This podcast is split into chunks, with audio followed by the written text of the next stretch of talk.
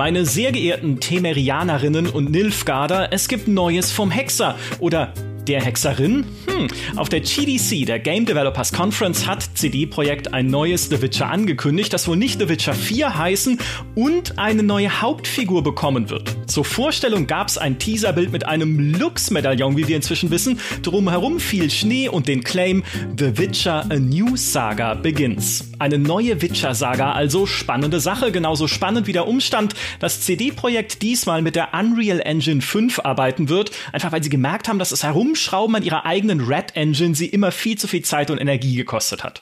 Zuletzt natürlich bei Cyberpunk 2077. Das hat unter anderem zu dem Crunch und zu den Qualitätsproblemen vor allem auf den alten Konsolen geführt. Beides muss CD-Projekt in Zukunft in den Griff kriegen. Einerseits, um das eigene Personal zu schützen und zu halten, andererseits, um das Vertrauen der Spielerinnen und Spieler zurückzugewinnen. Darüber, dass CD Projekt nach Cyberpunk nicht einfach so weitermachen konnte, haben wir jedoch schon an mehreren Stellen gesprochen, auch hier im Podcast. Heute soll es deshalb darum gehen, was wir inhaltlich von The Witcher 4 oder wie es dann auch immer heißen mag, erwarten. In Sachen Story und Gameplay zum Beispiel und da haben wir einige interessante Theorien. Im Zentrum steht die Frage, wie weit kann CD Projekt überhaupt vom Konzept eines The Witcher 3 weggehen? Wird das neue Spiel einfach eine 1 zu 1 Kopie mit anderen Kostümen oder können und müssen sie sich mehr Freiheiten erlauben? Um darüber zu sprechen, ist mir meine Kollegin Natascha Becker zugeschaltet, die sich für ein Video bereits ellbogentief in die Witcher-Lore hineingewühlt hat. Herzlich willkommen. Vielen Dank. Ich spreche kein Wort Polnisch und habe ein Hörbuch sowie eine ganze Folge der Serie auf Polnisch angeschaut. Oh, die, die alte Serie auf Polnisch, die alte Witcher-Serie. Yes. Ui. Die ist mir lang nicht begegnet. Ein, ein Klassiker, muss ich sagen. Für alle, die sie nicht kennen, zieht euch die mal rein. Die ist, die ist, äh, ich sag mal, sehr besonders. Aber auch sehr cool gemacht, eigentlich für die damalige Zeit. Ebenfalls mit dabei ist auch ein besonderer und cool gemachter Kollege, nämlich Peter Bartke, den CD-Projekt jetzt endlich überzeugen könnte. Denn er ist mit Gerald von Riva nie warm geworden. Aber der geht ja jetzt in Rente. Hallo Peter. Hallo, und das sage ich meinen Eltern, dass äh, ich gut gemacht bin. Danke, das ist ein nettes Kompliment. Ja, dann haben wir gleich eine positive Stimmung hier am Anfang dieses Podcasts. Steigen wir ein mit dem ersten Themenfeld, mit der Story, dem Setting und natürlich vor allem dem Hauptcharakter. Natascha, was erwartest du vom neuen Witcher? Erwarten ist so ein starkes Wort. Ich kann ja eher sagen, dass ich mir was wünsche. Und ich äh, wünsche mir ganz klar eine weibliche äh, Hauptfigur, vor allem halt wirklich auch eine Hexerin. Ja, das finde ich einen spannenden Gedanken schon alleine per se, weil es ja dir ermöglichen würde, diese Witcher-Welt und dieses Witcher-Universum einfach erstens natürlich durch neue Augen zu sehen, weil wir sowieso einen neuen Charakter kriegen, aber auch aus einer Perspektive zu sehen, die wir noch überhaupt nicht kennen aus allem, was es zu The Witcher gibt. Also kein Buch, keine Serie und kein Film hat eine weibliche Hauptfigur in dem in, in der Form. Hauptfigur haben wir nicht, aber in der Witcher-Serie von 2002 gibt es eine weibliche Hexerin. Oho, erzähl mehr, an die erinnere ich mich gar nicht. Ja, sie heißt Adela. Sie kommt in der zweiten Folge tatsächlich direkt vor. Gerald hat sie als Kind gefunden und gerettet, nachdem andere Hexer der Wolfschule ihre Eltern umgebracht haben. Und deswegen hat sie sich dann der Wolfschule angeschlossen. Wie gesagt, ich kann kein Polnisch. Deswegen kann ich die Motivation dieser Frau nicht 100% nachvollziehen. Aber es wird definitiv gesagt, dass sie eine Hexerin ist. Man sieht sie auch im Training in der Wolfschule. Man sieht sie bei den Abschlussprüfungen. Und es wird auch bestätigt, dass sie die Prüfungen, also die ähm, die Kräuterprobe und so weiter durchgearbeitet hat. Also sie ist eine mutierte, echte Hexerin. Im Gegensatz zu Siri, die ja nicht mutiert ist, die nur quasi die körperliche Ausbildung gemacht hat, wobei die Mutationen von Siri auch relativ sinnlos wären, weil sie als ältesten Blut viel stärker ist als eine Witcher. Das finde ich ja super spannend, weil eigentlich immer das Argument kommt auch von vielen äh, Fans und so, nein, es ist nicht im Lore, die Witcher, das sind alles Typen, wir können keine, Siri ist die einzige, die da irgendwie so reinpasst.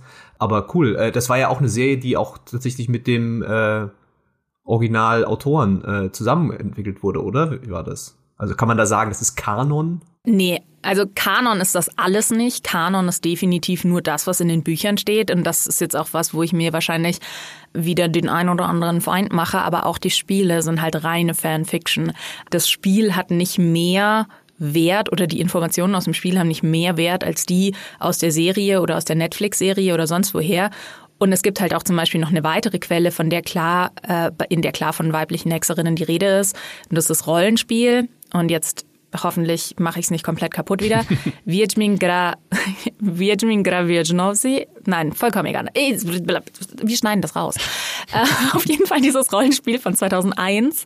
Da gibt's ein paar weitere Informationen zur Katzenschule. Die gibt's übrigens in äh, den Büchern auch, aber es wird nur sehr wenig darüber gesagt. Und äh, dort heißt es, dass die Katzenschule die einzige Schule ist, die auch weibliche Hexerinnen ausbildet.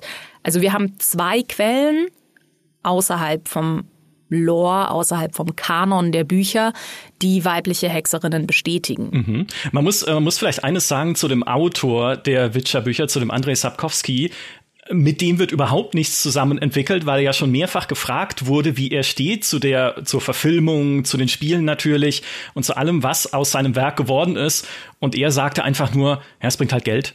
Ne? Also es ist, das ist ihm eigentlich gar nicht so wichtig, dass irgendwas mit ihm zusammen gemacht wird, sondern er ist halt nur derjenige, der die Bücher gemacht hat und jetzt daran mitverdient, was da noch so alles passiert. Also insofern, Kanon ist immer schwierig. Ja, er mag tatsächlich nicht mal die Übersetzungen.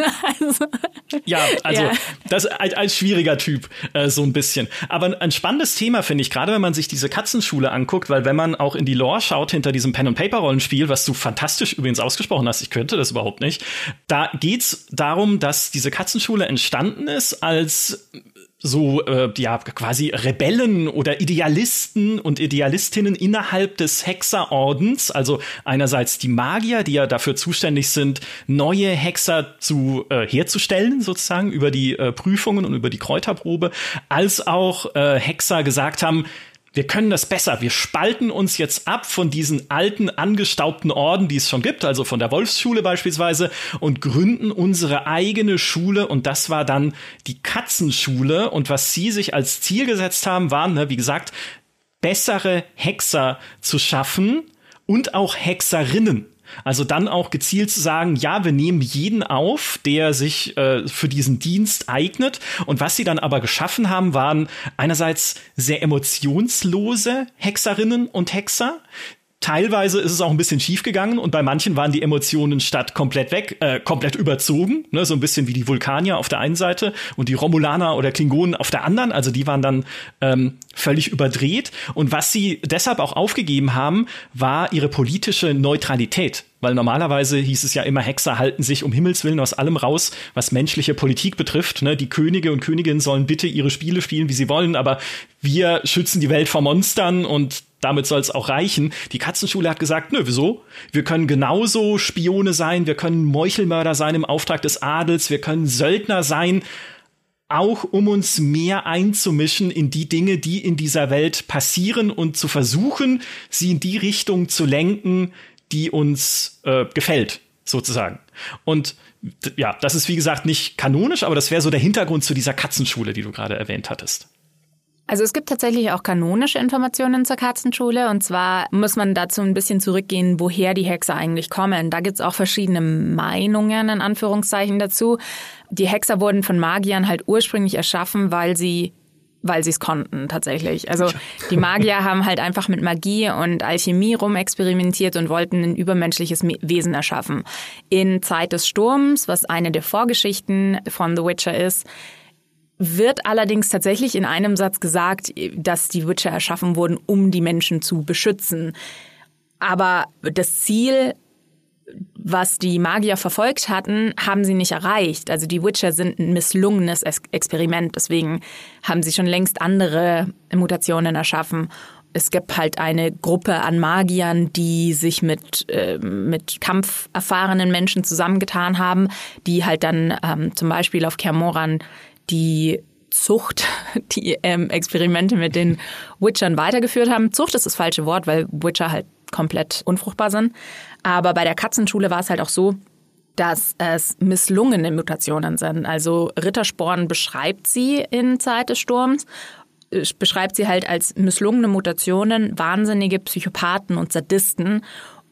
Und genau das sind sie halt auch. Die sind halt total unberechenbar. Niemand will mit ihnen zusammenarbeiten. Sie sind dafür bekannt, dass sie andere Witcher umbringen. Und wo sie auftauchen, hinterlassen sie halt ein Massaker. Ja, genau das, was Peter spielen möchte eigentlich dann, ne? Massaker, ja. Genau das, was Peter spielen möchte. Finde ich immer gut, ehrlich ja. gesagt.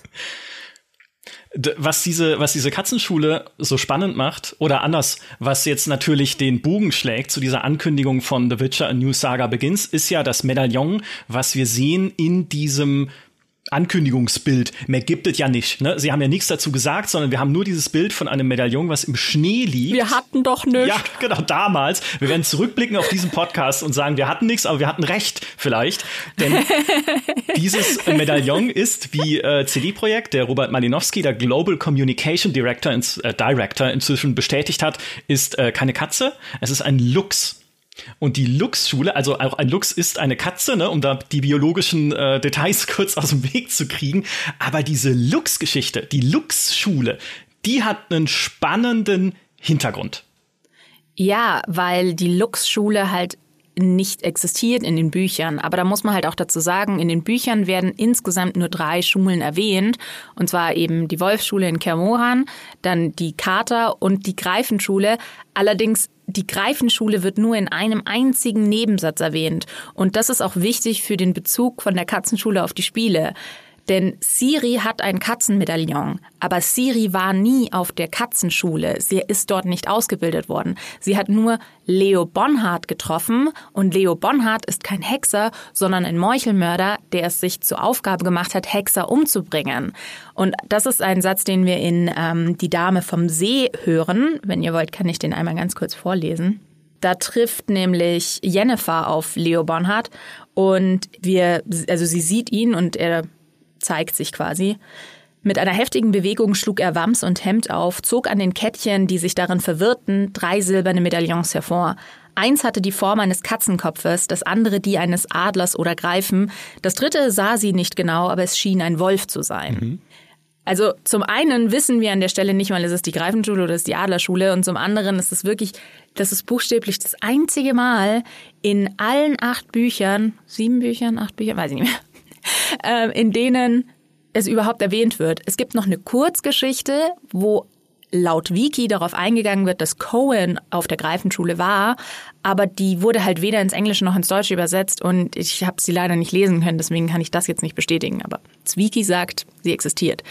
Und die Lux-Schule, die ist halt also wenn wir davon ausgehen, dass die Spiele und alles drumherum halt Fanfiction ist, die Lux-Schule ist nochmal eine Fanfiction zu den Spielen. Also da hat jemand eine Geschichte geschrieben, in der er sich ausgedacht hat, dass Lambert gemeinsam mit einem anderen Charakter eine Lux-Schule gründet. In dieser Fanfiction allerdings, von der ich ziemlich überzeugt bin, dass CD-Projekt sie nicht als Vorlage für das nächste Spiel benutzen wird. In dieser Fanfiction werden auf der Lux-Schule auch Frauen ausgebildet. Diese Fanfiction finde ich dahingehend spannend. Ne? Es geht ja, wie du sagst, darum, dass die äh, neu gegründet wird im Süden, beziehungsweise nicht neu gegründet, sondern reformiert von den beiden Charakteren, von Lambert und der Kira Metz. Und dieses reformiert werden im Süden hat mich dann sofort auf den Plan gerufen, weil es ein Ende gibt von The Witcher 3, in dem Ciri in den Süden geht, also Geralds Adoptivtochter und ebenfalls ne, nicht ausgebildete, aber doch in der Praxis äh, agierende Hexerin mit sehr mächtigen Kräften. Und die hat auch dann am Ende eine sehr wichtige Position im Süden. Ich spoilere es jetzt nicht komplett, aber alle, die es gespielt haben, wissen eh, worum es geht. Und womöglich kann CD-Projekt in der zukünftigen Story das miteinander verheiraten. Also, dass diese neue Schule im Süden aufgebaut wird von Ciri, die ja dann dort eh gerade äh, unterwegs ist und wohnt und verschiedene andere Dinge macht, Zwinker. Und dass daraus dann eben diese neue Geschichte entsteht. Und das war eine Theorie zum Beispiel, die ich noch gar nicht hatte, als ich dieses Bild gesehen habe, weil als ich das Bild gesehen habe, dachte ich, naja klar, das ist eine Katze da auf diesem Teaserbild und dann spielst du Ciri und drumherum ist der weiße Frost, der sowieso in The Witcher eine große Rolle spielt und mit dem Ciri auch sehr viel interagiert in The Witcher 3. Ja, da haben wir es doch, ne? Du spielst halt Ciri, aber wenn sie eine neue Schule aufbaut, und das würde ja sehr für das sprechen, was du auch sagst, Natascha, wenn sie eine neue Schule aufbaut, könnte es ja sein, dass wir einen neuen Charakter spielen, auch vielleicht sogar selbst erstellen in einem Editor, Mann oder Frau, der oder die an dieser Schule ausgebildet wird und dann in die Welt hinauszieht, um äh, neue Hexer-Abenteuer zu erleben. Und das, das finde ich sehr, äh, wie sag mal auf Deutsch, intriguing, weil es eine. Das ist genau das, das deutsche wäre, Wort, ja. ja. steht im Duden. Ja, so ein bisschen äh, The Witcher äh, Legacy, äh, Hogwarts Reloaded vielleicht, ja.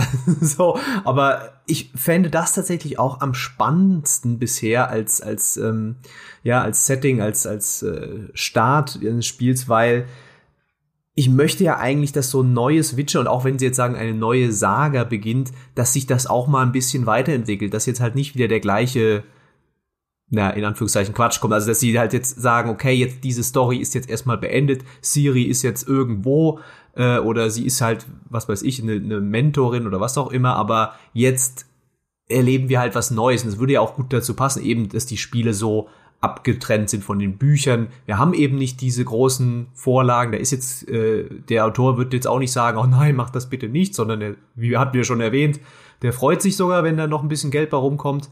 Für mich würde das ein großes Problem von Witcher äh, lösen, das ich ja immer hatte, nämlich Geralt. Geralt ist halt ein vorgefertigter Charakter, der sehr starke bestimmte Moralvorstellungen hat, der bestimmte, wie er Sachen angeht. Ja, man kann ihn natürlich ein bisschen unterschiedlich spielen, aber im Grunde ist das ein fertig gebackener Typ. Er ist auch ziemlich alt, er ist äh, ja, ist für mich immer schwierig, dann in so einen Charakter reinzugehen, der schon eine riesenlange Hintergrundgeschichte hat. Und ich wurde nie mit dem warm. Das war schon in Witcher 1 so, in Witcher 2 dann und in Witcher 3 genau die gleiche Sache. Also ich habe, das ist echt was, wo was bei mir ein neues Witcher da offene Türen einrennen würde. Also, wenn ihr meine Meinung dazu hören wollt, was ich von vorgefertigten und selbst erstellten Charakteren halte, dann müsst ihr definitiv den letzten Podcast anhören, äh, mit dem ich, bei dem ich dabei war. Da erkläre ich das nämlich, denn ich persönlich bevorzuge tatsächlich vorgefertigte Charaktere. Natürlich kann man dann sagen, okay, mit dem Charakter kann ich mir nicht so viel anfangen, mit dem Charakter kann ich mehr anfangen. Wenn wir tatsächlich unseren eigenen Charakter jetzt erstellen, dann würde ich mir wünschen, dass wir diesen Charakter sehr früh begleiten, dass wir einfach wirklich einen fertigen Charakter bauen, weil mein größtes Problem mit mit, mit frei erstellten Charakteren ist halt, dass sie dazu tendieren, halt nur eine Spielfigur zu sein, eine leere Hülle und ich möchte definitiv einen Charakter spielen, der eine Persönlichkeit hat, Stärken und Schwächen. Und das ist auch tatsächlich der Hauptgrund, warum ich Siri nicht spielen möchte. Siri in Witcher 3 zu spielen war mega geil, weil du einfach so eine unfassbare Macht und Geschwindigkeit hattest. Aber alles, was Siri in den Büchern sympathisch macht, fällt weg dadurch, dass sie jetzt erwachsen ist, weil Siri als ältesten Blut so viel mächtiger ist als alle anderen Charaktere im Spiel oder auch in den Büchern. Sie ist viel mächtiger als die Witcher. Sie hat alle Vorteile, alle körperlichen Vorteile, die die Witcher durch die Mutationen haben, hat sie einfach von Natur aus und sie ist sogar magisch mächtiger als die Zauberinnen, die wir kennen. Also wir, wir kennen ja ähm, Jennifer und Triss. Triss ist ja sowieso schon ein bisschen ähm, wie ist das deutsche Wort approachable? ja, ja. Das äh, ist Jennifer ist ja eine der absolut mächtigsten Zauberinnen aller Zeiten und Siri ist mächtiger als sie. In den Büchern ist Siri noch sehr viel sympathischer, weil sie halt einfach ein Kind ist, weil sie eine Heranwachsende ist, weil sie nicht mit dem Training der Hexer mitkommt, weil sie schwach ist, weil sie Schmerzen empfindet, weil sie ungeduldig ist und weil sie ihre Magie überhaupt nicht anzapfen kann. Also sie, sie hat gar keinen Zugriff auf die Magie in, in sich. Aber wir haben ja in Witcher 3, also im Spiel, schon gesehen, dass sie Zugriff auf ihre Magie hat. Und wenn man sie jetzt in einem vollen Spiel spielen würde, das wäre halt schon ein bisschen langweilig, glaube ich. Das glaube ich auch. Es gibt zwei Möglichkeiten natürlich, das zu nivellieren, sozusagen. Ich, heute ist irgendwie ein Wortfindungsproblem hier bei mir.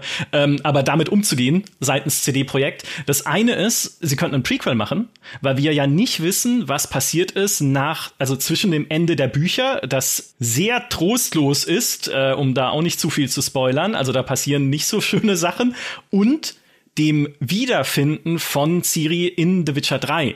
Da liegen ja ganz viele Jahre dazwischen, in denen Geralt äh, erstmal sein in The Witcher 1 sein Gedächtnis verloren hat, dann die verschiedenen anderen Dinge, die wir halt in den Witcher-Spielen erlebt haben, und in denen er sie ja gesucht hat und nicht gefunden. Und wir wissen ja aus The Witcher 3, dass Siri in der Zeit durch verschiedene Welten gereist ist, unter anderem auch durch eine Cyberpunk-ähnliche Welt, aber nicht durch die Cyberpunk-Welt von CD Projekt. Da haben sie schon gesagt, das ist nicht dasselbe, aber sie fanden es trotzdem lustig, das irgendwie einzubauen, dass sie erzählt zumindest von so einer Science-Fiction-Welt. Und das wäre so die eine Möglichkeit, die ich mir vorstellen könnte, um so eine Charakterentwicklung dann auch mitzumachen. Ne? Siri fällt sozusagen am Anfang in eine neue Welt und äh, du erlebst dann mit, wie sie und spielst nach, wie sie von der äh, ja von dem schutzbedürftigen äh, Teenager, der sie ist, zu dieser mächtigen Figur wird, die wir aus The Witcher 3 kennen.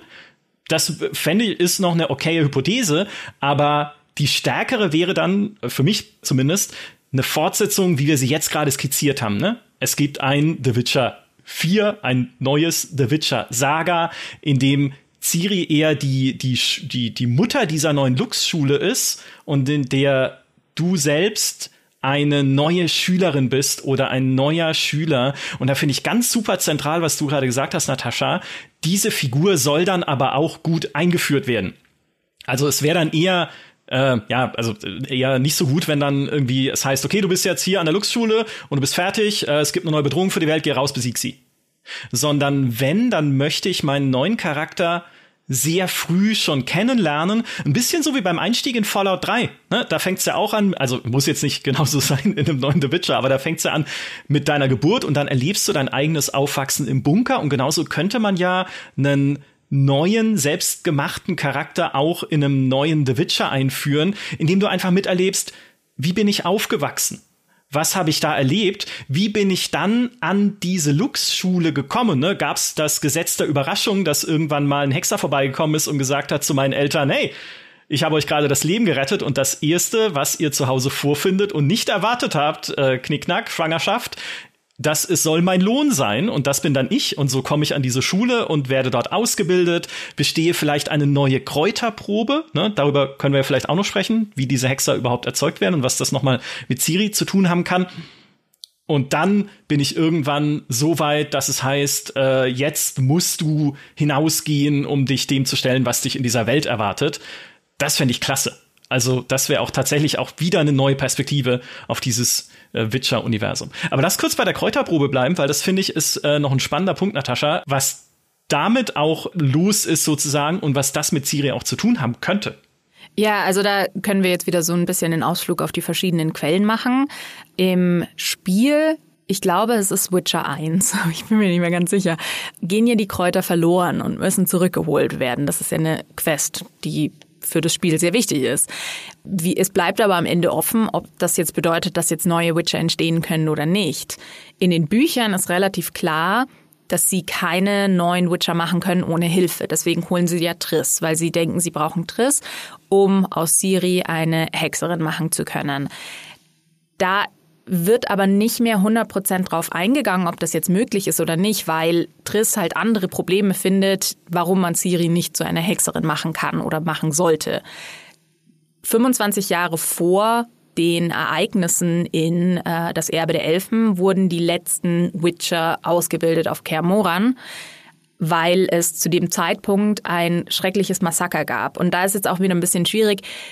Autoren neigen dazu, Timelines nicht unbedingt zuverlässig niederzuschreiben. Also nicht jeder Autor ist ein, ist ein Tolkien, wo man sich wirklich auf Kalender verlassen kann.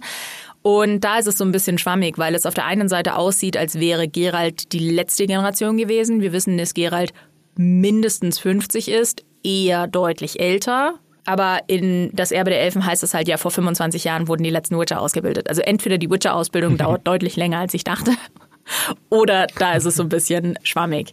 Aber der Punkt ist, dass es in Kermoran halt ein schreckliches Massaker gab, das übrigens im Film The Witcher uh, Nightmare of the Wolf angesprochen wird. Also das ist der Netflix-Film, der Animationsfilm.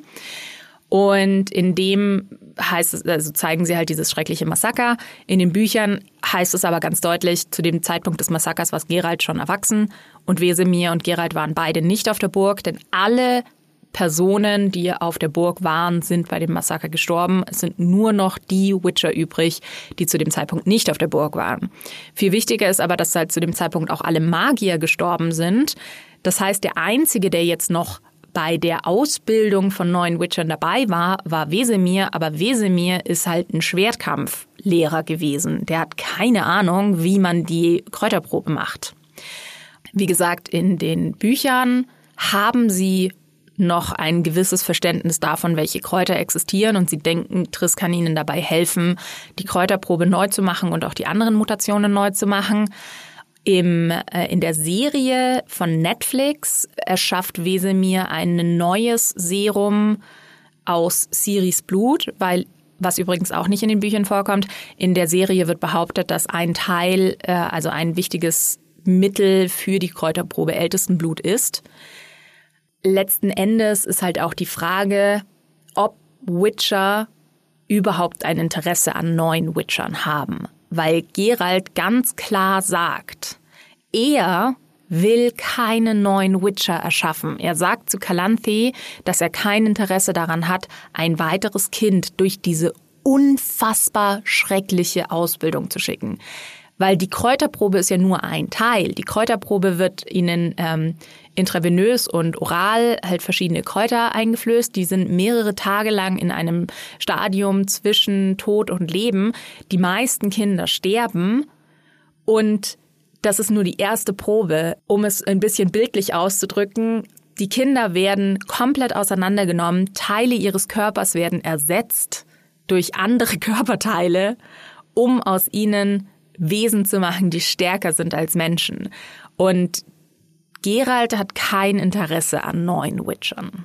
Es sei denn, es sei denn, wir finden ein Puzzlestück, das eine Notwendigkeit neuer Witcher herbeiführt. Also wenn wir bei der Fortsetzung mal bleiben, ne? nicht das Prequel, sondern wenn wir denken, The Witcher 3 wird fortgesetzt und das könnte sein, der Schnee, den wir sehen auf diesem Teaserbild, ne? der weiße Frost, was ist der weiße Frost in The Witcher?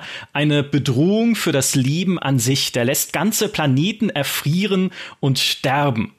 Es spielt ja da im Witcher-Universum eine große Rolle, dass es verschiedene Welten gibt, ne, die verschiedenen Sphären, zwischen denen man auch mit Portalen reisen kann oder einmal konnte. Ne, die alten Elfen konnten das und haben dann ganze Bevölkerungen versklavt, um ihnen zu dienen. Aber sie haben die Fähigkeit zu reisen verloren, weil sie auch das Ältestenblut verloren haben irgendwann und konnten deshalb ihre eigenen Portale nicht mehr benutzen. Äh, äh, schade. Und damit waren sie halt äh, am Ende mehr oder weniger.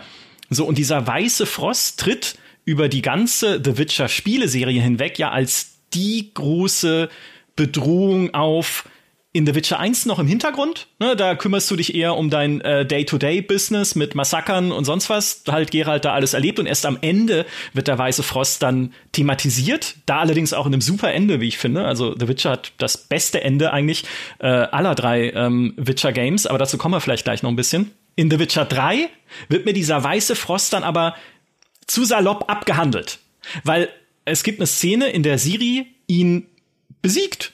Also sie geht da hin und äh, es gibt mehrere Möglichkeiten, was dann passieren kann. Sie kann äh, sterben, wenn sie das tut und den weißen Frost abwendet und diese Apokalypse abwendet. Es kann aber auch genauso sein, dass sie überlebt, je nachdem, welche Entscheidungen du vorher im Umgang mit ihr getroffen hast. Also wenn du eher einen warmherzigen Umgang mit ihr hattest als Geralt, dann hat sie auch, so zumindest stelle ich mir das bildlich vor, genügend Wärme in sich, um diesen Frost zu besiegen und überlebt das Ganze.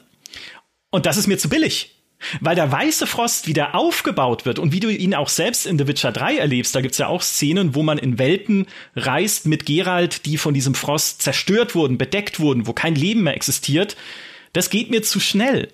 Und äh, es gibt ja auch diese Prophezeiung der Etline, der Elfenprophetin, äh, in den Hexerbüchern, die von dieser Endzeit kündet, ne? der Zeit des Wahnsinns, der Zeit der Verachtung, Tet Dei Reyat oder wie auch immer man es ausspricht, der Zeit des Endes. Die Welt wird in Frost ersterben, heißt es da, und wird mitsamt einer neuen Sonne wiedergeboren werden.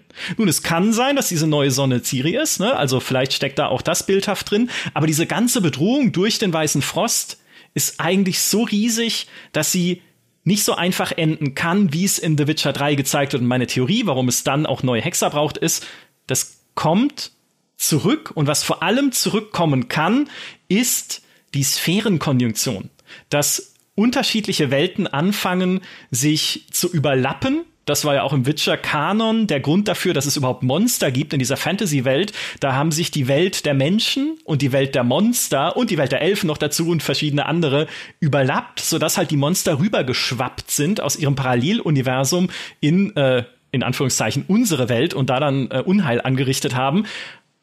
Und was, wenn das jetzt wiederkommt? Was, wenn der weiße Frost wiederkommt? Was, wenn diese Überlappung der Welten wieder ja, schlimmer wird und mehr wird, sodass wieder mehr Monster in die Welt der Sterblichen quellen und dann sitzt Siri da und denkt sich, oh damn, jetzt müssen wir was tun und wir brauchen eine, eine neue Liga der Hexerinnen und Hexer, die sich dem entgegenstellt. Das wäre, ich weiß nicht, was ihr dazu sagt, aber das wäre eine mögliche Theorie von mir, wie's, wie man das begründen könnte. Klingt für mich tatsächlich aus einer Story-Sicht, jetzt mal sage ich logisch, aber Nathalie, äh, Nathalie, Natascha wird da bestimmt mehr zu sagen können, es löst halt auch eine, ein Problem, sage ich mal, ein bisschen, ne, dass du ja immer hast, wenn du ein neues Spiel hast, das ein bisschen auf den Vorgängern aufbaut, wie du halt auch neue Leute jetzt, da, die einen schnellen Zugang finden. Und das ist, spielt auch damit rein, was wir vorhin gesagt haben über einen neuen Charakter, wenn du wirklich einen neuen Charakter erstellst. Da gehen ja viele Spiele eben nicht diesen Weg, äh, du siehst ihn von der Pike aufwachsen, sondern es gibt irgendein, du, du bist irgendwie besonders, vielleicht äh, gibt es irgendeine besondere Mutation, die du hast und wirst als Erwachsener n, n, so ein, Witcher auf, ähm, ja, äh, Probe, was auch immer. Und das wäre natürlich eine Möglichkeit, das einfach alles ein bisschen zu beschleunigen. Du kommst direkt rein ins Spiel, aber hast trotzdem dieses, was ist denn hier eigentlich los? Ja, erzähl mir doch erstmal was. Ich weiß gar nicht, was hier passiert. Es wird auch viele Leute geben, die zum Beispiel äh, The Witcher 3 vielleicht auch nur oder die Witcher-Serie nur mal geschaut haben und sich dann für ein neues Witcher interessieren werden. Es wird ja auch wieder eine neue Generation Spieler da sein. Und das muss man alles beachten bei so einem Setting, denke ich. Da kann man nicht einfach sagen, okay, jetzt, wir, setzen alles das voraus, was vorher kam. Das sind drei Spiele, so viele Bücher, mehrere Serien. Ähm, das ist immer ein guter Kniff, der nicht immer realistisch ist, aber dir halt das erlaubt. Zum Beispiel auch Hogwarts Legacy macht das jetzt auch, ja. Das ist auch ein mehr oder weniger, ich glaube, 14-jähriger Typ, der da reinkommt in diese Welt der Zauberer, wo du eigentlich sagst, ja, aber eigentlich werden die Zauberer doch immer schon ganz am Anfang nach Hogwarts gekommen, aber der nicht, weil er ist irgendwie besonders, ne? Und das ist immer ein Kniff, den Spiele manchmal halt einfach brauchen, weil nicht jeder kann das so wie bei Fallout 3 machen. Erstmal die erste halbe Stunde ist nur deine Geburtstagsfeier. Ja, also der Weiße Frost, den gibt's auch in den Büchern. Und zwar wird der in erster Linie in der Schwalbenturm beschrieben, wo auch der Elf Avalak vorkommt. Ich fand auch, dass er in den, also vor allem am Ende vom, vom dritten Spiel eher stiefmütterlich abgefrühstückt wird, weil mm, so wie ich ihn in den Büchern ursprünglich verstanden hatte, gibt's dann nichts zu besiegen, sondern das ist halt mehr wie keine Ahnung, wie der Hunger oder eine Krankheit oder so, ein, ein etwas heißt, was halt Welten verschlingt. Und du hast ja vorhin schon die Sphärenkonjunktion angesprochen. Die Welt von Sapkowski, also die, der Planet, auf dem wir uns befinden, der hat tatsächlich keinen eigenen Namen, der wird einfach nur als die Welt oder manchmal sogar als die Erde bezeichnet. Dort sind weder Menschen noch Monster einheimisch, sondern das ist der Planet, auf dem die Elfen leben. Die Sphärenkonjunktion ist eine, eine Kollision der Sphären, aber auch wenn die Sphären nah aneinander sind, kann ein Austausch stattfinden. Und das ist eben das mit den Portalen. Siri hat ja die Fähigkeit, diese Portale zu erstellen und durch die Portale zu reisen. Und meine Idee oder worauf ich voll Bock hätte, wenn man die Möglichkeit hätte, dass es heißt, heißt, okay, wir haben jetzt hier unsere Welt und wir haben die Fähigkeit, ähm, diese Portale zu erschaffen. Wir müssen Gefahren vielleicht schon besiegen, bevor sie bei uns ankommen. Oder auch, wir müssen jetzt weiter gegen den Frost kämpfen. Oder auch, wir müssen in die Welten ziehen, um andere Völker vor dem Frost zu warnen. Grundsätzlich bin ich kein großer Fan davon, sich in die ähm, Geschicke anderer Völker einzumischen. Also so dieser Kolonialismus, wir kommen, um euch zu retten mit unserer schönen neuen Religion vor einer Gefahr, die ihr noch gar nicht kanntet. Ähm, aber wenn, wenn man jetzt halt zum Beispiel sagt, okay, wir haben keine Kontrolle mehr über die Portale, wir müssen irgendwas tun, um unsere Welt zu beschützen, um unsere Bevölkerung zu beschützen und Siri bringt es vielleicht den anderen bei. Ich denke da so ein bisschen an, wie das in Avatar The Last Airbender war, wo Toph ja äh, Metallbändigen entdeckt Und dann sucht sie andere Leute, die die Fähigkeit haben, Metall zu bändigen. Und ich stelle mir vor, vielleicht geht Seri durch die Welt und sucht andere Leute, die die Fähigkeit haben, Portale zu nutzen. Und dann könnte es eben auch, so wie du sagst, äh, Peter, einfach sein, dass du nicht nur Kinder hast, sondern halt Menschen in unterschiedlichsten Altersgruppen, die aber halt alle diese Fähigkeit haben und jetzt eben eine Ausbildung zum Witcher 2.0 durchmachen müssen. Mhm. Ich finde das vor allem äh, auch spannend in Bezug auf dann den Titel, der ja heißt, oder beziehungsweise den Teaser, den wir gesehen haben, A New Saga Begins. Das klingt für mich nicht nach einem neuen Spiel, also einem The Witcher 4, sondern nach mehreren.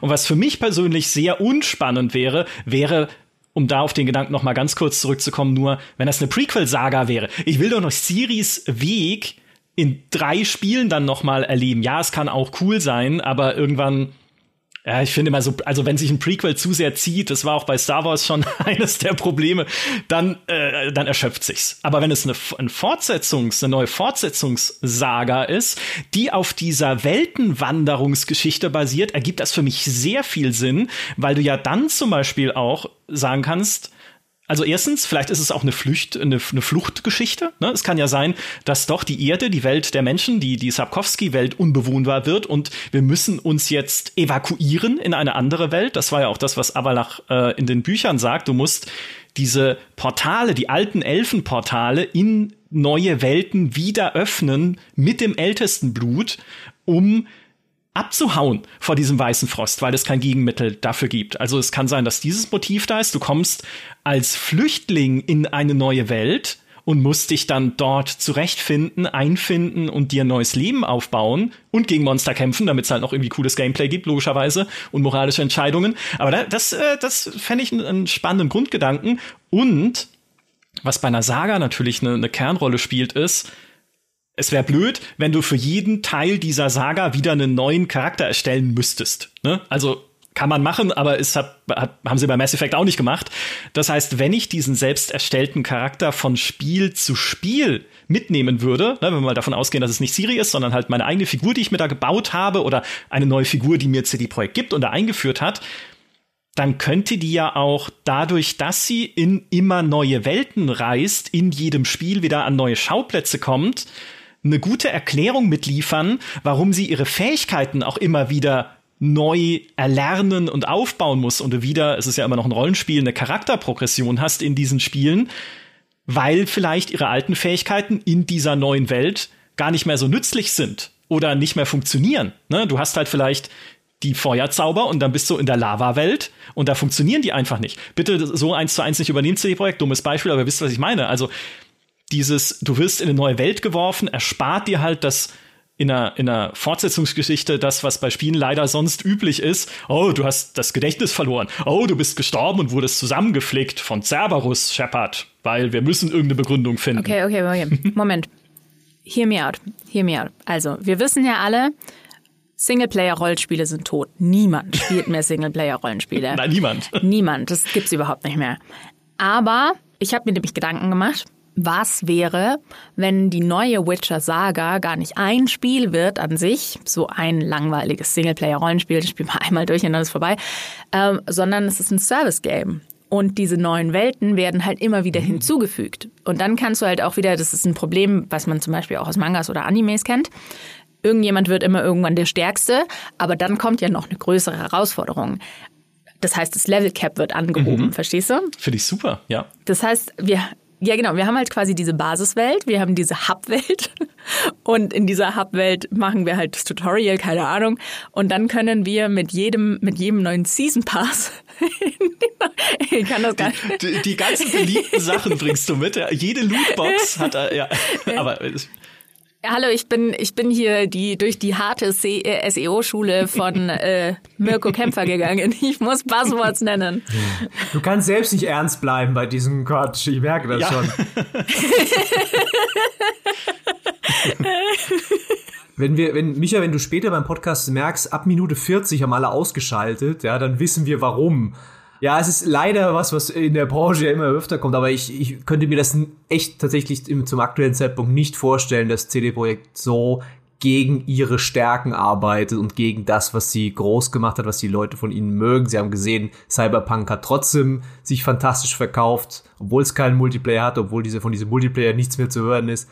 Und ich glaube auch nicht, dass sie dieses Konzept machen würden mit, wir gehen in andere Welten und so, weil du willst ja bei einem Witcher wieder irgendwie Nilfgaard haben, du willst ja diese Namen haben der Welt, du willst ja diese, die Leute wollen ja diese Fantasie haben, in dieser Welt zu sein, mit den Witchern, die sagen immer wieder, wie cool ist es, äh, wo die Elfen mal anders sind, wo die Monster so, ähm, ja, mit diesen slawischen Wurzeln sind. Das ist ja gerade das, was die Leute fasziniert. Und so eine IP krempelst du nicht einfach so zwischendrin halt mal um und sagst, okay, jetzt spielt's in einer anderen Welt. Also mir fällt jetzt auf Anhieb jetzt kein Beispiel an, wo es, außer jetzt Assassin's Creed, aber das ist wieder ein Spezialfall, weil es halt in der menschlichen Historie spielt, wo es so starke Unterschiede gibt in der, in der Spielwelt, weil du hast ja diese ja. Identifikationspunkte, die du haben willst. Du willst ja, dass die Leute mit dem Pferd rumreiten und nicht plötzlich, äh, was weiß ich, auf einem Dodo, äh, ja, ein Riesendodo reiten zwischen Dinosauriern. Keine Ahnung,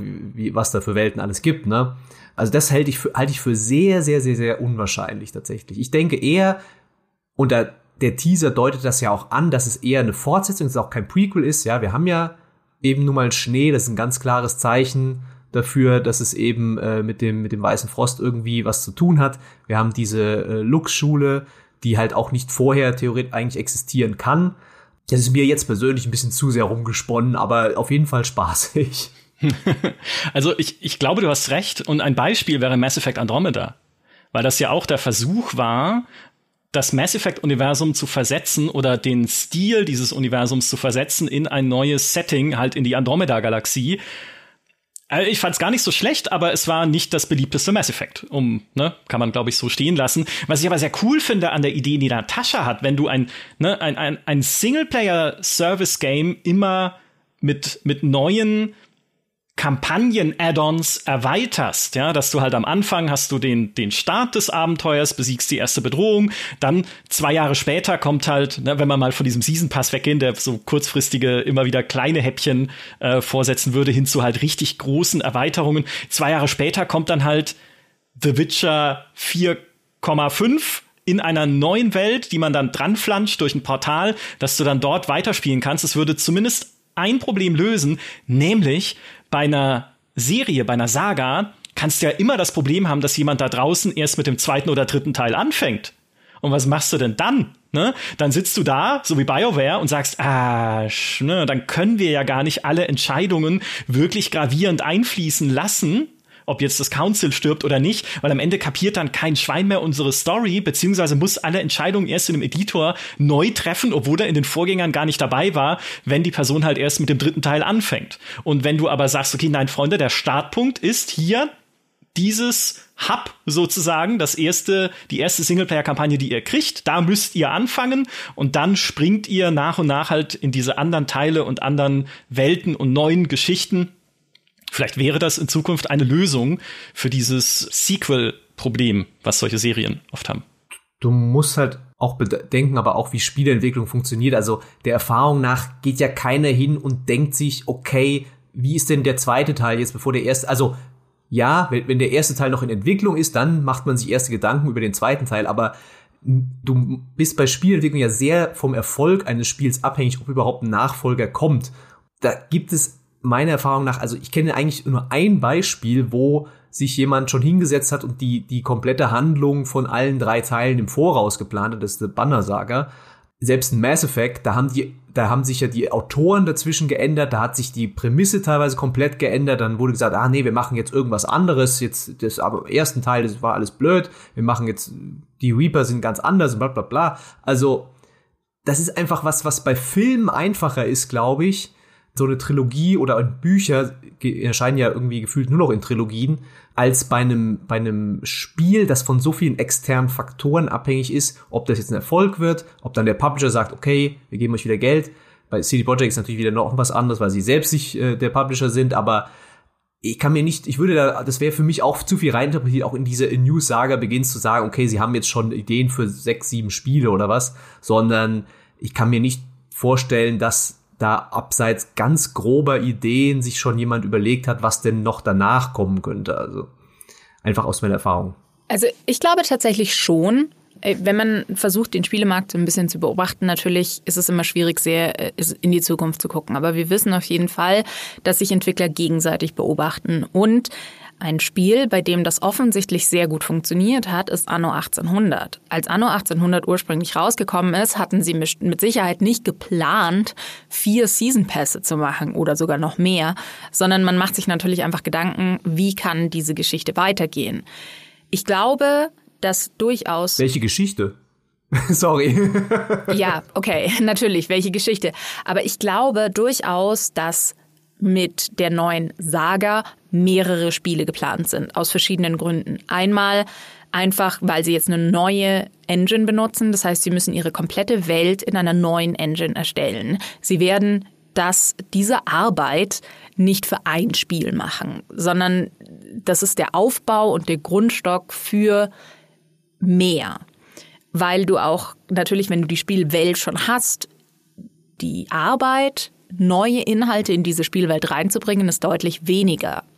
Deswegen kann ich mir zum Beispiel vorstellen, dass sie jetzt erstmal ein Spiel rausbringen und dann, wie Peter schon gesagt hat, äh, schauen, wie gut läuft's. Und jede weitere Erweiterung wird ein eigenes Ende bieten, sodass man jederzeit sagen kann, okay, das war's jetzt, weiter geht's nicht. Aber man kann auch jederzeit sagen, okay, cool, es hat immer noch, es macht immer noch Geld, es macht immer noch Spaß, wir machen das nächste und das nächste und das nächste. Damit sind durchaus schon ähm, Entwickler und Publisher auf die Schnauze gefallen. ja.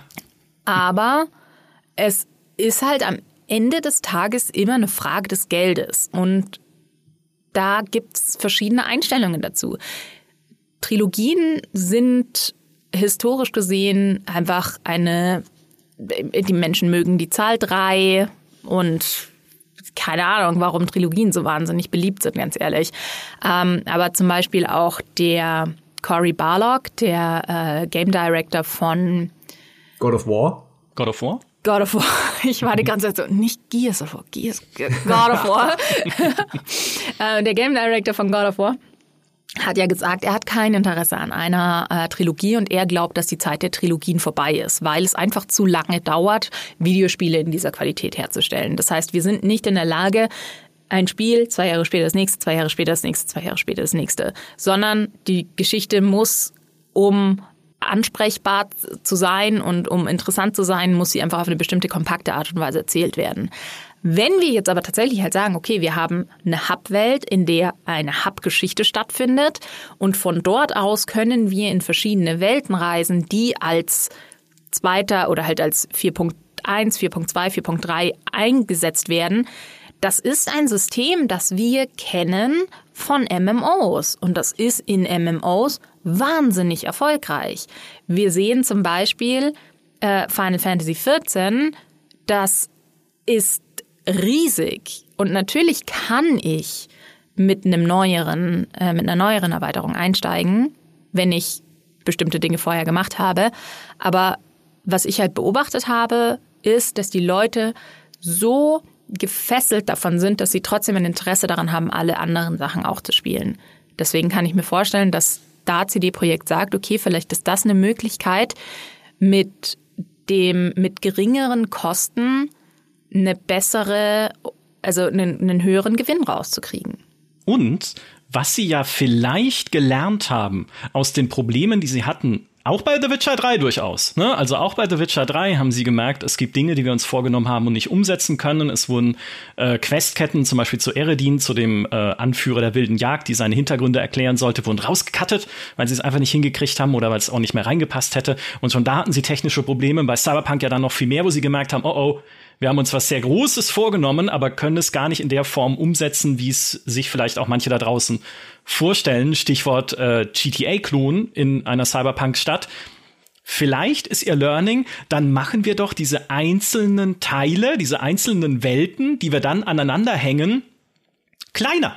Ne? Wir gehen weg, also das, das wäre aber wirklich, das ist jetzt sehr reine Spekulation, weil das weggeht von diesem Größenwahn, den CD-Projekt einfach immer hatte und der ja überhaupt erst sowas führen konnte wie The Witcher 3, nach den doch recht bescheidenen Anfängen mit The Witcher 1. Aber möglich, ne? dass sie jetzt sagen, jedes einzelne Bestandteil dieser Kette von neuen Abenteuern muss halt nicht 200 Stunden groß und lang und eine riesige Open World haben, sondern es reichen Spiele in paraphrasiert gesagt, Gothic 2 Dimensionen ne, oder vielleicht ein bisschen größer, die kompakter sind, die aber trotzdem und vielleicht sogar gerade deswegen bessere Geschichten, mitreißendere Geschichten mit bedeutsameren Entscheidungen erzählen können, als es auch in einem The Witcher 3 der Fall war.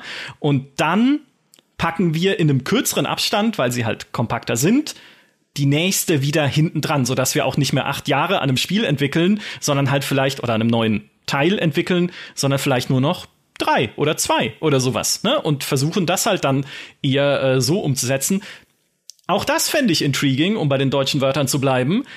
Ich weiß nicht, ob das neue, in Anführungszeichen, CD-Projekt das so machen würde, weil sie halt gerne diesen Gigantismus auch lieben und weil es natürlich auch mit ein bisschen dazugehört, ihnen zuzuhören bei diesen äh, ihnen fasziniert zuzuhören bei diesen äh, ja bei diesen wahnsinnigen Ideen, die sie halt teilweise haben für die Spiele. Aber wenn sie das Vertrauen wieder gewinnen wollen, was sie dann mit Cyberpunk verloren haben, mindestens auf den alten Konsolen. Und wenn sie auch ihre Produktionszyklen und die Art, wie sie Spiele machen, umstellen wollen, warum denn nicht? Warum denn nicht kleiner denken, dafür häufiger und additiver, also dass sich sowas ergänzt. Ich finde das, ich, ich finde das eine coole, coole Theorie. Eigentlich. Ja, es wäre schön, aber ich glaube einfach persönlich nicht daran, weil es gibt den Open World Trend. Ich sehe da keinen das äh, flaut nicht ab, ja. Niemand sagt, ach, wir bauen jetzt wieder kleinere Welten. Also oh. und äh, ich, es ist halt ihr, es ist halt auch, sie haben sich so etabliert als jemand für diesen Gigantismus, für ähm, diese, wie sagt man, Seminal Releases, ähm, also so Ausnahmetitel, die halt lange brauchen, aber die auch lange nachhalten. Wieso reden wir denn jetzt noch über Ditcher 3? Weil es halt so ein Ausnahmespiel ist. Und ich kann mir nicht vorstellen, dass sie dann sagen, ja gut, das war jetzt erfolgreich für uns, wir haben das alles, äh, das war super, wir verdienen heute noch daran, aber jetzt machen wir das ganz anders. Äh, ganz meine persönliche Meinung. Denke. Also meiner Meinung nach ist die perfekte Länge für ein Videospiel ja zwischen 25 und 35 Stunden und keine Minute länger. Deswegen wäre es für mich persönlich natürlich interessant, wenn das eher in kleinen Portionen wäre, die ich halt jedes Jahr spielen kann. Ich kann mir auch durchaus vorstellen, dass das eine Überlegung ist, die bei CD Projekt stattfindet, weil wir wissen, dass sehr viele Probleme bei CD Projekt mit Cyberpunk 2077 dadurch entstanden sind, weil sie Kommunikation äh, an die Investoren setzen mussten. Wenn wir jetzt also versuchen, also das ist wie gesagt reine Spekulation, aber wenn wir jetzt versuchen, uns ein Geschäftsmodell zu überlegen, bei dem längerfristig ein stabiles Einkommen da ist, gegenüber wir müssen Investoren suchen, die jetzt sehr viel Geld in unser Unternehmen pumpen, kann ich mir durchaus vorstellen, dass das eine Überlegung wert ist. Und ich bin auch der Meinung, dass man dann einen Hybrid schaffen kann. Und zwar, wenn man sich das Beispiel Skyrim anschaut, also ich meine, meiner Meinung nach ist die Story von Skyrim relativ langweilig. Das Geile an Skyrim ist die Open World und was man drumherum erlebt. Und ich kann mir schon vorstellen, dass man halt dann eine Open World hat, in der man viel erleben kann und in der man halt haufenweise Dungeons machen kann und haufenweise äh, Nebenquests. Aber die Hauptquest, die, die sich dann eben auf 25, vielleicht auch nur 20 Stunden beschränkt, die wird halt häppchenweise nachgeliefert. Für mich ist nur das Wichtige an der Stelle, ich will immer das Gefühl haben, dass das Spiel jetzt zu Ende ist, aber noch was kommen könnte. Ich will daran interessiert sein, wie die Geschichte weitergeht, ohne ohne dass mir das Ende fehlt. Ich weiß nicht, wie ich das richtig ausdrücken kann. Ich mag nicht das Gefühl, dass mir was weggenommen wird. Ich mag es nicht, dass ich dass dann Cliffhanger ist, der aber äh, der, also ich meine, wenn da ein Cliffhanger ist, der nur darauf hindeutet, dass noch was kommen könnte, ohne dass jetzt der Zwang da ist, dass noch was kommt. Versteht ihr, was ich meine? Ja, total, total. Das geht mir genauso. Also ich will halt einen Abschluss für eine Geschichte. Das ist ja das, was ich mir erarbeite in einem Singleplayer-Spiel mindestens. Ein, ein befriedigendes Ende und nicht ein, Ja, aber der wahre Dämon ist da hinten. Du hast hier nur seinen Handlanger besiegt. Aber das gibt's im nächsten Teil. Nee, sowas finde ich abs. Also das, das finde ich auch immer sehr enttäuschend. Ja, wenn es angedeutet wird in irgendeiner Form, hey, da hinten geht's weiter und schau mal, da ist ein Portal in eine Parallelwelt und wer weiß, wie man das aktiviert und was uns da erwartet, vollkommen cool, aber nicht dieses komplett offene dann am Ende, was mir einfach den ja, was mir so diese, diese Closure einfach, ne, also heute ist echt, was, was mir dies, dieses Gefühl verwehrt, einfach einen befriedigenden Abschluss zu erleben. Und damit sind wir schon, ist lustig, weil ich vorhin gesagt habe, hier Story ist, äh, Story, Setting, Schauplatz und Co. und Spielstruktur jetzt ein bisschen sind so das erste, worüber wir reden wollen. Eigentlich habe ich noch zwei Punkte. und wir sind schon bei knapp einer Stunde in diesem Podcast. Aber wir haben es jetzt organisch in den zweiten geschafft und der ist auch relativ äh, kompakt. Das ist nämlich der Punkt Storytelling und Atmosphäre. Weil was ich mir dann eher wünschen würde von einer Geschichte in einem neuen Witcher, jetzt mal wieder ein bisschen getrennt davon, welche Struktur es hat, ob es mehrere Spiele sind, ob es dieses sich erweiternde Service-Game ist, was wir gerade skizziert haben. Was ich mir wünschen würde, ist wieder mehr Dreck.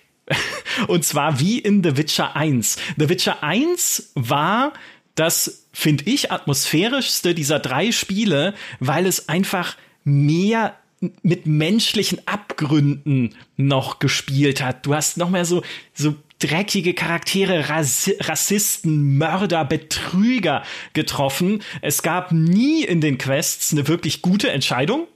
Also es war alles so moralisch grau, ne? Es gibt irgendwie die Skoyatel, diese Widerstandskämpfer der Elfen und Zwerge, aber die sind Terroristen, die töten unschuldige, äh, unschuldige Zwerge, ich was gesagt, die töten unschuldige Menschen weil sie aber halt auch selber brutal unterdrückt werden. Und auf der anderen Seite steht der Orden der Flammenrose. Das sind halt Rassisten und Fanatiker, die gegen dann alles kämpfen, was irgendwie nicht auf äh, ja in ihr in ihr Weltbild passt. Und wie nehme ich denn da? Ja, also es gibt, es gibt keine gute Seite. Am Ende von The Witcher 1 erlebst du dieses Massaker in Visima, wo du dann entweder für die Skoyatel oder für den Orden der Flammenrose kämpfen kannst oder kämpfst gegen beide aber es gibt keinen Kompromiss, keinen, ich nenne ihn mal amerikanischen Kompromiss, weil das ja oft dann die Geschichten sind aus Amerika, um Blutvergießen zu vermeiden. Um zu sagen, hey, ich will da aber einen guten Weg durchfinden. Es ist, es muss doch möglich sein. Nein, das ist die Witcher-Welt. Und das wäre für mich auch ein verbindendes Element wieder, ne, selbst wenn man irgendwie das in ein neues Setting verlegt, zu sagen, ja, unsere Welt soll halt keine Friede, Freude, Eierkuchen-Welt sein. Ja, du sollst natürlich dich durchsetzen können gegen eine Bedrohung und einen guten Abschluss oder einen befriedigenden Abschluss erleben, aber du sollst nie das Gefühl haben, dass es den einen einfachen Weg gibt. Ne? Am Ende soll nicht das Witcher-Kind da sitzen und sagen, wähle den grünen Strahl, den roten oder den blauen, aber der grüne Strahl ist der gute. Und danach geht's allen Menschen besser, sondern gerade diese Grauzonen und die damit verbundenen Entscheidungen natürlich, die will ich wieder mehr haben. Und dann halt auch gerne wieder mehr Konsequenzen davon. Weil in The Witcher 3, auch da natürlich hast du Entscheidungen getroffen und ja, es kann sich durchaus auf Leben und Tod etwa von Siri oder auch auf das Schicksal von Geralt, das, als ich es durchgespielt habe, sehr traurig war, weil ich da einiges wahrscheinlich nicht so entschieden habe, wie ich es eigentlich machen würde, wenn ich es gewusst hätte. Also ja, es kann sich auswirken, aber nicht so sehr. Und das wieder mehr in den Vordergrund zu stellen, Fände ich sehr cool. Ich, hm, hm. Äh, wie drücke ich das jetzt aus, ohne unsere Zuhörerinnen und Zuhörer total zu vergraulen? ähm, dein Wunsch kommt von einem sehr großen Privileg. Und zwar ist die Herausforderung ähm, am Storytelling immer, diese ganzen Probleme zu zur Verfügung zu stellen, weil wir wollen Konflikt. Ohne Konflikt gibt es kein Drama und ohne Drama ist das ganze Ding langweilig. Wir wollen die Konflikte, aber wir wollen auch gleichzeitig, dass jeder, der dieses Spiel spielt, Spaß daran hat, ohne sich in irgendeiner Form dort wiederzufinden. Und das ist ein Problem, womit sich halt auch erst seit relativ kurzem beschäftigt wird. Wir schauen halt in der Zeit zurück, nicht nur auf Videospiele, sondern auch auf Filme und Bücher, Serien und wir haben immer wieder das Problem, dass in einer Fantasy-Welt ganz reale Probleme untergebracht werden. Sei es Sexismus, wie zum Beispiel in Der Herr der Ringe, sei es Rassismus, wie zum Beispiel in Harry Potter, zum Beispiel auch Antisemitismus, ebenfalls in Harry Potter. Das sind alles Dinge, die wir aus unserem Privileg heraus vielleicht nicht sehen, weil wir nicht die betroffene Bevölkerungsgruppe sind. Wenn wir jetzt aber halt zum Beispiel sagen, okay, wir haben in dieser Fantasy-Welt Fantasy-Völker, die Fantasy-Probleme haben, wir haben immer Inspiration aus der Geschichte, die wir haben. Wir haben immer die Inspiration aus unserer eigenen Welt. Und nur weil es aus unserer Perspektive unproblematisch aussieht, kann es, wie ich zum Beispiel vorhin schon gesagt habe, aus der Sicht der Unterdrückten schnell nach sowas wie Kolonialisierung aussehen.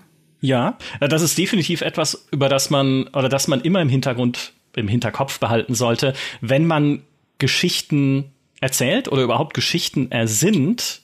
Es widerspricht aber für mich nicht komplett dem, was ich gesagt habe, weil du kannst auch eine Geschichte wie in The Witcher 1 erzählen und aufbauen, ohne würde zumindest ich denken, ohne Gefühle zu verletzen. Und zwar indem du Menschen, mehr Menschen und mehr Vielfalt in die Entwicklung und den Bau dieser Geschichte einbindest. Und das ist ja auch was, was Spielestudios sehr aktiv momentan vorantreiben. Nicht alle, aber viele dass sie versuchen, möglichst vielfältige Teams aufzustellen, um möglichst viele Perspektiven damit einfließen zu lassen. Und wer weiß, was dann am Ende passiert. Also finde ich, ist natürlich äh, ist ein guter Punkt und natürlich auch eine Herausforderung für CD-Projekt für die Zukunft. Definitiv.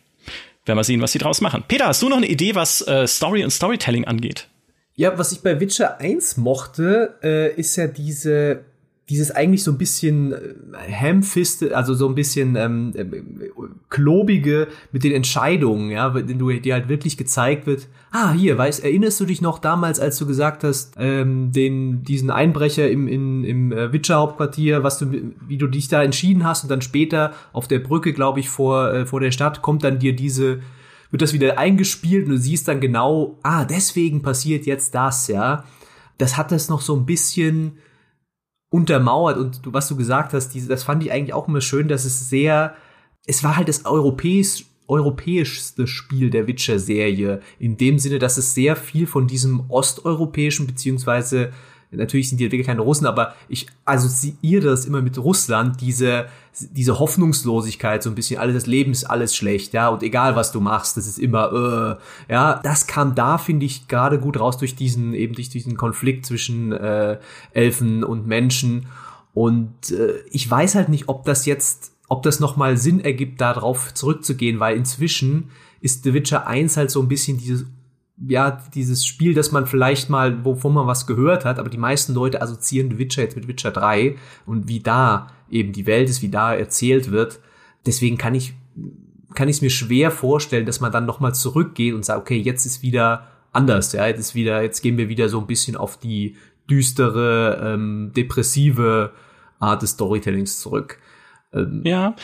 Mir würde es schon mehr gefallen, wenn es wieder mehr Möglichkeiten gebe, dass halt, dass du dieses Gefühl hast, okay, Gerald in dem Fall oder dein Witcher ist halt irgendwie dieser Pariah äh, der Gesellschaft und äh, es ist, es gibt nie das Happy End für dich, ja. Ich will einfach nur ja. aufhauen. Das ist auch gut. Das ist auch gut, weil damit leitest du, also ist auch gut, weil du auch überleitest, Wahnsinn, zu unserem letzten Punkt, Gameplay. Gameplay. Wie willst du draufhauen? Was kann man, was kann man an einem Spiel wie The Witcher 3? Weil ich finde übrigens auch Peter, ne, also will, wollte es jetzt gar nicht irgendwie die Diskussion abschneiden, weil ich finde, das ist ein total valides Argument auch, ne? Also sich eher an dem zu orientieren, was ganz viele Leute kennen. Aber nochmal zurück zum Gameplay. Wie, was würdest du in The Witcher 3 denn spielerisch dir wünschen, was CD-Projekt ändern oder verbessern sollte?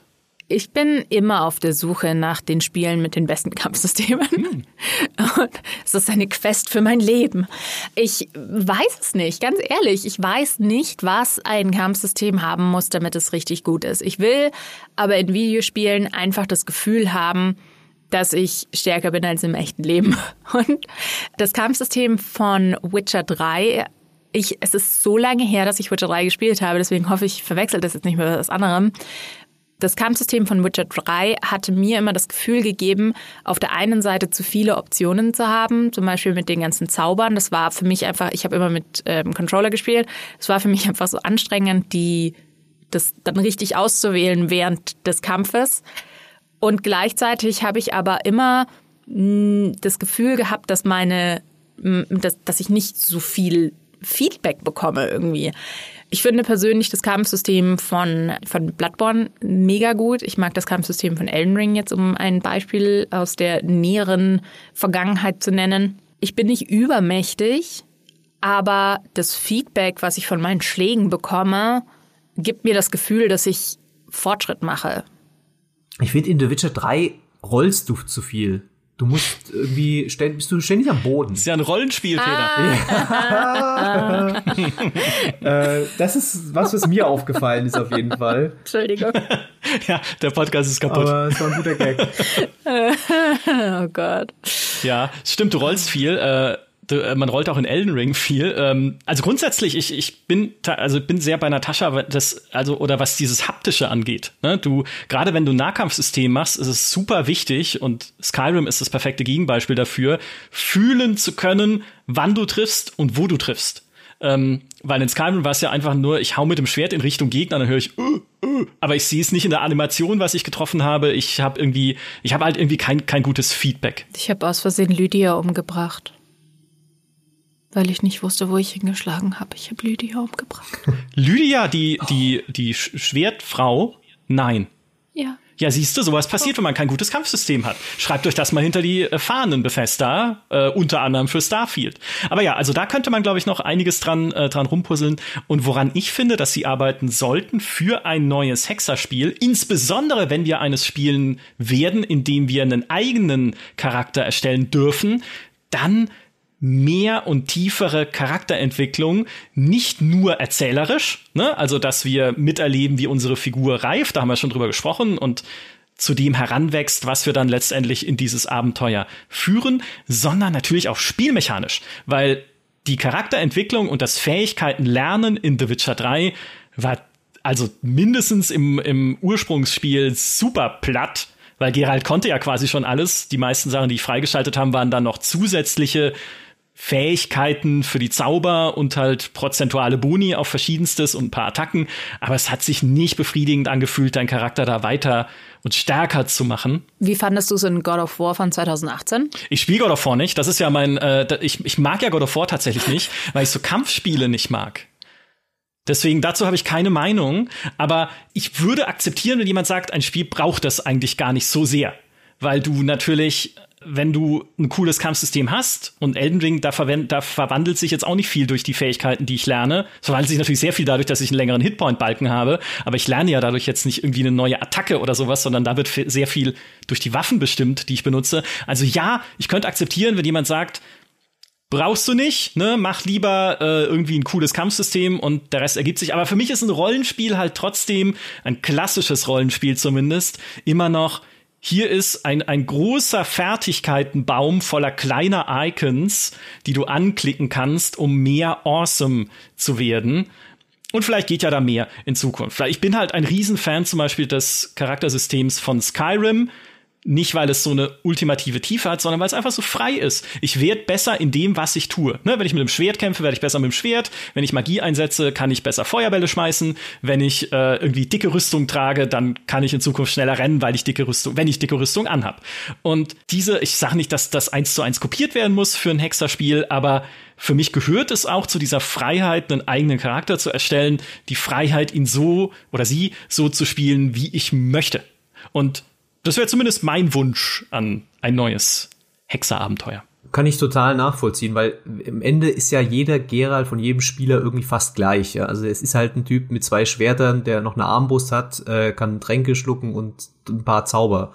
Ähm, da gibt's keine keine Möglichkeit, dir irgendwie deine eigene Rolle, haha, äh, so ein bisschen auszuwählen. Und äh, deswegen haben wir ja auch, wir hatten ja, glaube ich, sogar schon mal bei GameStar ein Video, warum äh, The Witcher 3 gar kein Rollenspiel ist und so. Ne? Das sind ja genau diese Kritikpunkte. Äh, das fände ich auch fantastisch, wenn, wenn man da ein bisschen mehr sich lösen könnte, wenn man jetzt halt vielleicht einfach, wenn man jetzt Geralt nicht mehr hat, ja, einfach einen, oder einen eigenen Charakter, dann kommen wir wieder darauf zurück, ne, wenn, wenn der vielleicht als Erwachsener jetzt erstmal lernt, ja, dann lernt er halt nach und nach alles, ne, er kann halt nicht schon alles von, und dann hast du eine viel größere Auswahl an Fähigkeiten. Und ich fände es auch cool, wenn man einfach mal andere Waffen hat. Also da könnt ihr mich bestimmt jetzt korrigieren, warum im Lore das so wichtig ist, dass er immer äh, nur Schwerter benutzt, aber könnte er vielleicht auch ein oder sie einen silbernen Dolch benutzen gegen die. Gegen die Katzen benutzen Doppelschwerter. Ah, perfekt, ja. Oder halt irgendwie ein bisschen mehr ähm, Varianz halt einfach, ja, dass du ein bisschen mehr äh, Möglichkeiten hast. Also das finde ich einfach ein bisschen langweilig, wenn du jetzt drei Spiele hattest, wo du immer mit zwei Schwertern kämpfst, wäre jetzt mal nett, dann mal auch mal was anderes zu machen, weil jeder hat ja auch irgendwie einen anderen Spielstil. Man sieht es ja bei einem Elden Ring zum Beispiel auch, wie die Leute halt ganz unterschiedliche Sachen halt benutzen können und das macht halt auch unglaublich viel, gibt halt eben viel Abwechslung, viel Varianz, ja, und mehr Spaß eigentlich auch. Ich brauche das tatsächlich gar nicht so sehr, aber ich persönlich bevorzuge auch Action-Adventure gegenüber Action-Rollenspielen. Deswegen äh, ist es jetzt halt, ja, wenn das ein Rollenspiel ist, dann fehlen definitiv diese ganzen Sachen, die zur Charakterprogression gehören. Ich hätte persönlich aber auch kein Problem damit, wenn es eben noch mehr in Richtung Action-Adventure und weg von Action-Rollenspiel gehen würde. Uh, da kommen wir jetzt zusammen. Oh, jetzt ist, jetzt ist der Punkt gekommen, jetzt ist Rage Quit. Und deswegen, Leute, bin ich im Videoteam und nicht bei GameStar. also kein, keine XP mehr dann am Ende. So. Ja, da wurdest du gefragt, das war die, das war die Gewissensfrage, die dir gestellt wird. Sollte The Witcher ein Action-Adventure sein oder ein Rollenspiel? Je nachdem, was du dann sagst, wirst du ins Videoteam oder in die GameStar-Redaktion geschickt. nee, also ich finde, das ist ja ein valider Punkt, ja. Also gerade wenn man sagt, auch Spiele wie in God of War haben es halt nicht nötig, dass du 400 Attacken freischalten kannst, sondern wenn du einen Charakter hast, der sich gut anfühlt, in einem Kampfsystem, das sich gut anfühlt, und vor allem dann vielleicht auch noch eine Story hast, die dich emotional äh, packt und mitnimmt, ja, dann brauche ich halt nicht 6000 Statuswerte. Auch vollkommen okay. Also ich finde, das ist ne, eine, eine okaye Sichtweise. Auch da, selbst damit wärst du, also damit wärst du auch in der GameStar-Redaktion willkommen. Du wärst eine Ausgestoßene, aber es wäre trotzdem, also wir würden, wir würden manchmal mit dir reden und auch an der Kaffeemaschine, wenn man sich mal trifft, dann nicken wir uns so zu. Und Dankeschön. Danke. Das bedeutet mir sehr viel. das ist schön. Äh, zwei Dinge, auf die wir uns vielleicht noch einigen können für ein neues The Witcher, ist äh, mehr Fässer und mehr Hexersicht. Es geht nichts drum nee. Total, ja. Es war ein bisschen wenig in Witcher 3. Ja, definitiv. Also ich finde auch in den, äh, in den Fässern sollten mehr Rubine sein, damit ja. ich auch mehr Grund habe, die zu zerschlagen. Oh Gott. Ja. Ich finde es sehr faszinierend. Ich würde gerne einen Blick in die Vergangenheit, weil Fantasy-Welten sind natürlich von der, vom europäischen Mittelalter inspiriert. Ich würde so gerne in die Vergangenheit gehen, nur um zu sehen, ob wirklich so viele leere Fässer existiert haben, wie wir in Fantasy-Spielen immer haben. Hm. Warum ist, wa warum ist nie was in diesen Fässern drin? Ich meine, Fässer zu machen, das dauert doch lange. Fässer sind doch wertvoll. Das finde ich, also das ist schon fast eine Idee für einen neuen Podcast, wo wir einfach mal, na, wo wir doch mal jemanden einladen mit Ahnung vom Mittelalter, ne, eine Medievistin, Medievisten, und dann sagen, guck dir doch mal diese Fantasy-Welt an und sag mir mal, ist das, ist, stimmt das? Ist die, ist die Fässerzahl und andere Dinge natürlich, ist das hier historisch haltbar? Oder äh, äh, realistisch. Das finde ich, das ist mega interessant, tatsächlich. Das ist dann, äh, dann unterscheiden wir zwischen historisch akkurat und histo, histo, hysterisch, genau. Histo wir unterscheiden zwischen historisch akkurat und historisch authentisch. Richtig, genau. Also in der Fantasy-Welt ist natürlich historisch akkurat auch schwierig umzusetzen, aber ähm, definitiv richtig, genau. Also eine authentische Anzahl von Fässern. Und die Hexersicht, ey, lass es bleiben. Ne? Weil die, das, ich, ich, echt? ich bin da so hin und her gerissen, weil ich bin halt blind. Also ich sehe halt Dinge nicht. Und deswegen finde ich es schon cool, wenn Dinge in meiner Nähe leuchten, wenn ich sie haben könnte. Aber gleichzeitig fühlt es sich halt so oft so an, wie wenn man früher die Mathe-Hausaufgaben gemacht hat und zu früh hinten nachgeguckt hat, was die Lösung ist und sich dann dachte, ja, da wäre ich auch drauf gekommen. Das ist ja ein geiles Beispiel. Ja, voll. Ja, und es ist so gamey. Ja, es ist halt, also ich fühle mich immer wie in einem Spiel, wenn ich so ein Sichtfeature nutze, weil es ja wirklich nur dem Zweck dient, mir Dinge zu zeigen, die ich sonst übersehe. Ja klar, ich weiß, ich muss sie nicht benutzen, ja, weder in Horizon Forbidden West noch in Batman noch in The Witcher 3. Ich kann auch die kleinen Hinweise suchen, äh, selber suchen, die irgendwie am Boden sind, wenn ich einer Blutspur folgen soll oder sowas. Aber wer macht denn das, ja, wenn es schon angeboten wird? Und das Problem ist auch weniger, dass es das gibt, sondern dass es für Designer und Teams zu einfach ist, sich darauf auszuruhen beim Questdesign. Weil wenn, dann will ich doch eher ein Questdesign, was mich fesselt durch die äh, Geschichte, die es hat, durch die, durch das Setting, durch vielleicht ein Wiedersehen mit Charakteren, die mir was bedeuten und die entsprechend aufgebaut wurden dann in der Geschichte vorher, als dass ich in einen zweiten Sichtmodus schalten muss, um Blutflecken zu finden hinterm Bett. Das, das, das, ich weiß nicht. Ja. ja. Ich finde auch, dass es mehr die Möglichkeit eröffnet, Probleme, also verschiedene Lösungswege für Probleme zu haben. Weil wenn ich halt zum Beispiel ein da ist eine Tür und ich möchte die Tür öffnen. Dann habe ich drei Möglichkeiten. Ich kann Gewalt anwenden, dann werde ich halt äh, erwischt. Oder ich habe zufällig den Schlüssel gefunden. Oder ich finde einen Brief, in dem drin steht, wo der Schlüssel sein könnte. Das ist dann so mehr ein bisschen der Dark Souls-Ansatz, dass du halt tatsächlich lesen musst, was das Spiel dir sagt. Oder du, du versuchst das Schloss zu knacken. Oder vielleicht gibt es noch andere Möglichkeiten. Ein Spiel, was das meiner Meinung nach ganz gut gemacht hat, war Dishonored und Dishonored 2 weil es halt teilweise so Sachen gibt, wo du halt zum Beispiel nach ähm, Kombinationen suchen musst oder so, aber du findest halt eventuell die Kombination nicht, dann ist auch wurscht, oder du siehst zufällig, dass da die Kombination steht, oder du siehst sie auf einem Zettel, den du drei Kapitel vorher gehabt hast. Ja, und dann musst du halt, genau. Ja, also es ist ja, Elden Ring dreht das ja auf 150, wo man schon wieder angefangen hat, Notizen zu führen nebenher. Ganz so krass muss es nicht sein, aber so, so ein bisschen, ein bisschen uns ernst nehmen und uns ein bisschen fordern. Dass man dafür belohnt wird, wenn man sich Mühe gibt. Ja. Ich möchte nicht, ich möchte nicht dafür bestraft werden, dass ich weil es, bei mir ist halt häufig, ich komme nach der Arbeit nach Hause und ich will jetzt nicht noch denken müssen in einem Videospiel. Dafür will ich nicht bestraft werden. Ich will immer die Möglichkeit haben, den Weg des geringsten Widerstandes zu gehen. Aber ich möchte dafür belohnt werden, wenn ich Geheimnisse der Spielwelt entdecke das finde ich ein schönes, ist ein schönes äh, Wrap-up für dieses Thema. Äh, Peter, hast du noch letzte Worte, wenn es ums Gameplay geht? Äh, bitte jetzt, wenn wir jetzt den alten äh, Mann in die Rente schicken, dann bitte auch die Steuerung ein bisschen überarbeiten und die nicht mehr diese Tank-Steuerung teilweise bei Witcher. Ich habe immer das Gefühl, er reagiert irgendwie zu spät. Vielleicht ist das Absicht, ja, weil, ich meine, Geralt ist ja nicht mehr der Jüngste, aber ich hatte nie das Gefühl in diesem Spiel, dass er genau das macht zu dem Zeitpunkt, wo ich es will, sondern es war immer so ein bisschen, okay, eine halbe Sekunde zu spät oder auf dem Pferd, mh, hm, ja, jetzt wollte ich eigentlich da anders lang reiten. Ähm, das ist schwer zu auf dem Pferd, was auf dem Dach spawnt. Ja, genau. Es ist ja. schwer zu quantifizieren, äh, was da wirklich das Problem ist, aber es fühlte sich einfach nicht so exakt an, so ähm, flut, flutscht nicht so für mich. Und auch es hat auch mit der Kamera zu tun, ähm, die vielleicht auch nicht immer ideal ist in dem Spiel.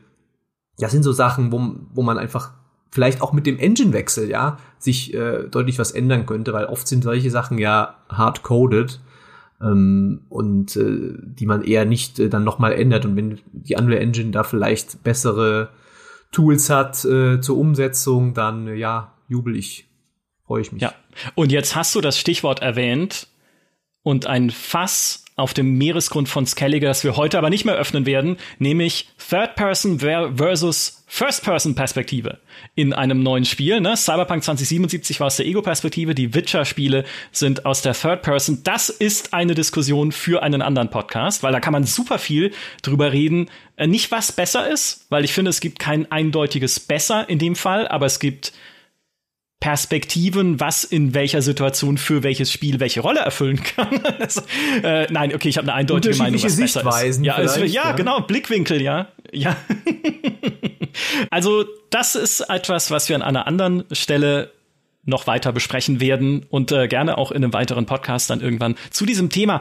Und es gibt auch noch hundert andere Fragen, die wir diskutieren könnten, wenn es um The Witcher geht. Schreibt uns gerne in die Kommentare auf GameStar.de, was euch noch so umtreibt äh, bei dem Thema. Natürlich auch insgesamt, was CD-Projekt angeht, was die Art angeht, wie sie arbeiten, wie sie Geschichten erzählen, wie sie ihre Spiele machen. Also haut es uns in die Kommentare, das gucken wir uns an und guckt Nataschas Video, was jetzt entweder parallel zu diesem Podcast oder ein bisschen später oder ein bisschen früher auf jeden Fall auf YouTube zu sehen sein wird, wo sie nochmal detailliert darauf eingeht, was sie sich wünscht von der oder für die Hauptfigur, für den weiblichen Hauptcharakter eventuell eines neuen The Witcher. Was ich mir noch wünsche ist, weil es Peter jetzt gerade gesagt hat, dass man irgendwann im neuen The Witcher Geralt wieder trifft, sollte es dann eine Fortsetzung sein und sollte sich CD Projekt auch, auch auf ein kanonisches Ende einigen können, ja, muss ja auch noch sagen, es gibt ja verschiedene Enden von The Witcher 3. Was ist denn dann das Richtige, wenn man es fortsetzt? Also das müssten sie dann noch irgendwie für sich regeln. Aber meine Hoffnung wäre, man trifft ihn dann einfach als so einen grummeligen Rentner,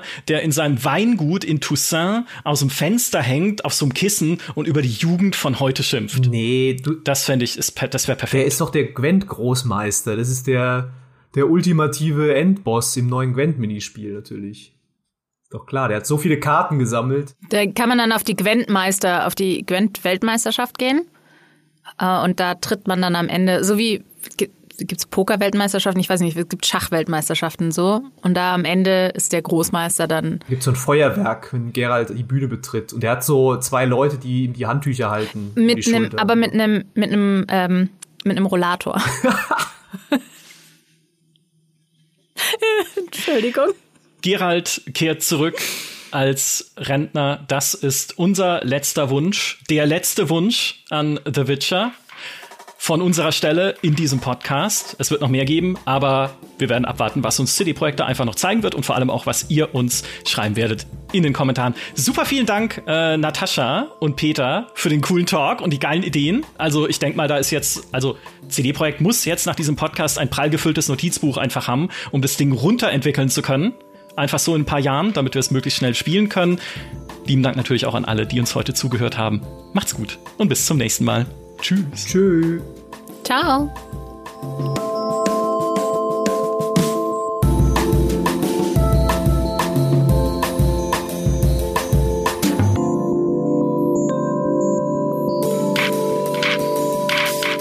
Und äh, dann zähle ich schnell von äh, 3 zu 1 auf 0 und auf 0 klatschen wir in die Hände. Ich klatsche auf meinen Arm. Ach so, oder auf den Tisch oder auf Du kannst Tisch auch auf deine so. Backe klatschen. Mikro. Ja. Das tut weh. Das ist, den merke ich mir, das ist geil. Erstmal, da wird man auch wach dann gleich zu Beginn.